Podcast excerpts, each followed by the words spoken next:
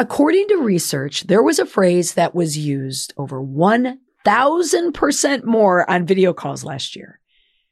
Can you guess? Here's an animated hint. Where's the sound?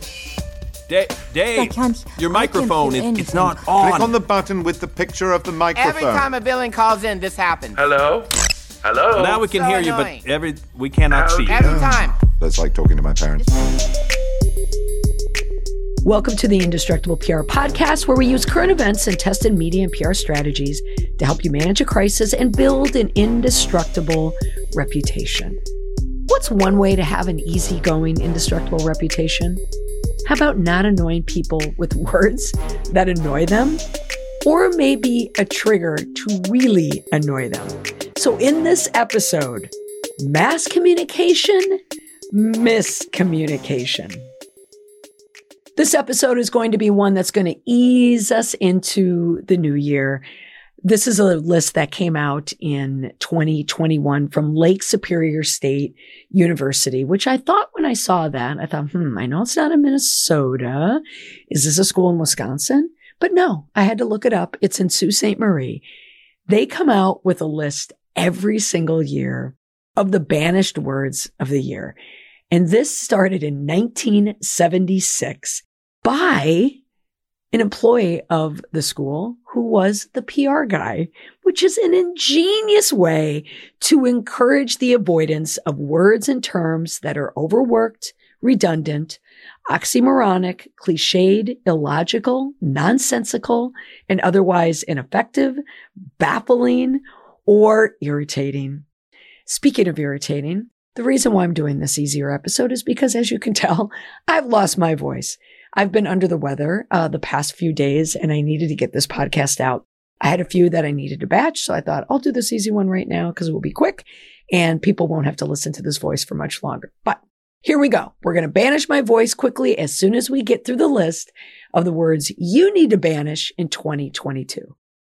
As I go through this list, I'll read through the words and the phrases, and then I'm going to read the accompanying text and copy that they've added um, onto this list. I'll include a link in the show notes uh, so you can see uh, the list online yourself. Here we go. As you hear the words and phrases, do a self assessment. Do you use these words that cause miscommunication? I'm going to do the same. Number one, I don't use this, but other people do. But it's number one. It's wait, what? This phrase most frequently found in text or on social media. Its ubiquitous imperative is a question that is a failed response to a statement to express astonishment, misunderstanding, or disbelief. That was added by a wordsmith. And they ended it with, I hate it. Do you use that phrase? I don't, but I see it a lot. Number two, this one of this entire list, I am the most guilty of this phrase. No worries. Nominated by writers nationwide for misuse and overuse, this phrase incorrectly substitutes for you're welcome when someone says thank you. Guilty, my hand is raised. A further bungling relates to insensitivity. If I'm not worried, I don't want anyone telling me not to worry. A contributor added, that is a good one. So no worries. I need to ban in 2022. Number three, I've definitely have said this one, but I have self banished this in 2021.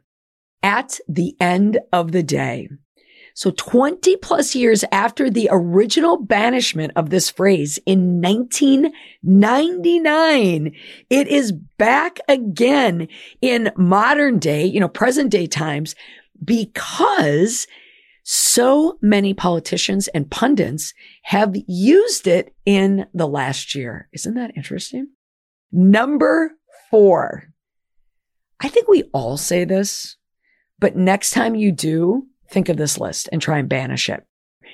That being said, the nominator cited this phrase as verbal filler. Absolutely true. It is redundant justification and pompous posturing For instance, however, or, but even, that said does the job of the transition instead of the entire phrase, that being said.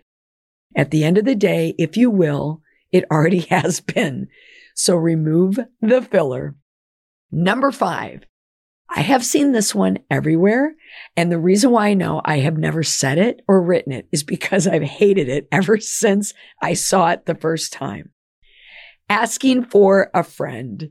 So this misuse and overuse is through deceit because the friend is a ruse. This cutesy phrase, often deployed in social media posts in a coy attempt to deter self identification, isn't fooling anyone. Paraphrasing, one person said, once used to avoid embarrassment, as in, do you know a good proctologist? I'm asking for a friend. But now it's an overused tag. Number six. I hear this one all the time. Circle back. If we must circle back to our previous location to return to a prior subject, let's just circle back about why we need to banish this jargon. It's a conversation, not the Winter Olympics. Number seven. Oh, I hear this one a lot. I don't even know if I say it a lot. I know I've said it, but I don't know if I've said it a lot. But either way, it's gone. Deep dive. The only time to dive into something is when entering a body of water, not going more in depth into a particular subject or book. So do we need deep? I mean, does anyone dive into the shallow end? Good point. All right. The next part of the list. These are the 2022 banish words and terms deriving from COVID-19 matters. COVID 19 is here, but we're getting ready to get rid of these words. Now, number eight is a word, and I know I've said this on the podcast because I remember telling this anecdote. The first time I heard this phrase was in 2001 when I was speaking to an employee from the newly formed DHS. Was DHS formed right in 2001? I don't remember where it happened, but eventually they landed at DHS because I was going to get a job at DHS. Anyway, that's beside the point. But it was the first time that I heard it. And I thought, that's a cool term. And I said it for years and now I've banished it. And that phrase is new normal. It's an overused catch-all for ways COVID-19 affects humankind. It was a banishment finalist last year for similar reasons. So we want to wipe out the new normal for good because you know what? It's kind of the normal, right? Number nine, number nine, number nine, number nine. If you know, you know. This phrase was part of the opener. You're on mute. So people switch from in-person exchanges to virtual meetings to follow social distancing protocol and COVID-19 and the unwitting deafening silence happens on both sides of the camera. So it's time to banish the you're on mute. What do you do when you hear that? Me? I just sit there and stare at them and people figure it out on their own. All right. Number 10. And this is so ironic because I decided to ban this word like two days ago.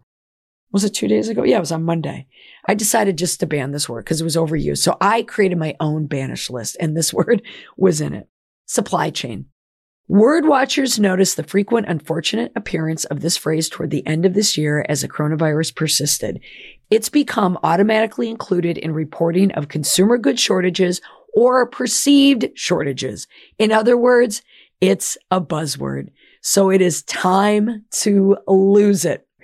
In every podcast, I end with an indestructible tip to help you build an indestructible reputation and also to help your communication. This episode's tip comes from the president of LSSU who says, say what you mean and mean what you say. Can't get any easier or harder than that. That's all for this week on the podcast. Thanks for listening. Bye for now.